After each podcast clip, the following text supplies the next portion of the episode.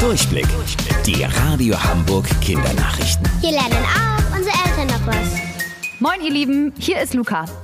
Hunde auf der Leinwand. Darauf haben Millionen von euch Kindern gewartet. Ich sing mal.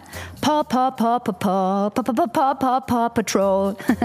Endlich sind die kleinen Fellfreunde von Ryder im Kino zu sehen. Und das ist genau das Richtige bei Schiedwetter. Findest du auch, Radio Hamburg Kino Insider Christian Aust? In ihrem ersten Kinoabenteuer müssen die flauschigen Welpen der Paw Patrol den Bösewicht Besserwisser stoppen.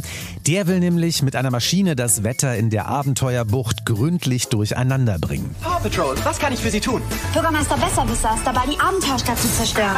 Kommt schon, Fellfreunde, die Abenteuerstadt ist in Gefahr. Paw Patrol finden nicht nur Kinder, sondern auch Erwachsene gut, denn der Film ist sehr lustig, spannend und mit viel Liebe gemacht. Ein wirklich großer Spaß für die ganze Familie.